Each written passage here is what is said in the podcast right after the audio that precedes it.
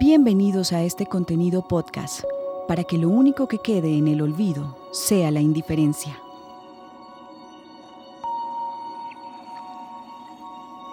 La visibilidad de las víctimas de desaparición forzada es un elemento que debe prevalecer dentro de nuestra sociedad.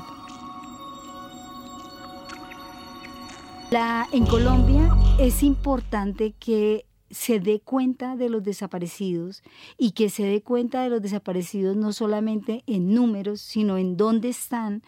qué pasó con ellos, cuál es la situación de ellos en un momento de transición en Colombia es fundamental porque es la manera en que desde el punto de vista humano se le da respuesta a miles, y yo quiero remarcar la palabra miles de familias en este país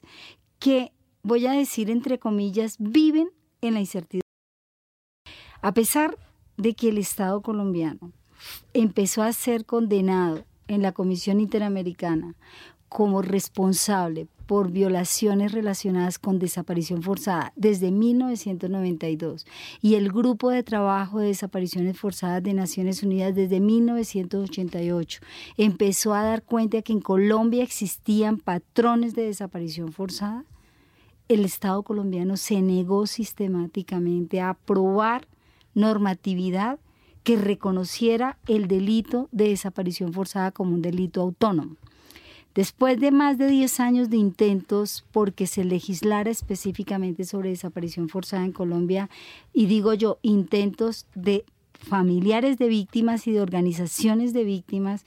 en el 2000 se logró la aprobación de la ley 589 de 2000. No hay una comprensión de la necesidad, de la urgencia, de la, de la valoración de lo que implica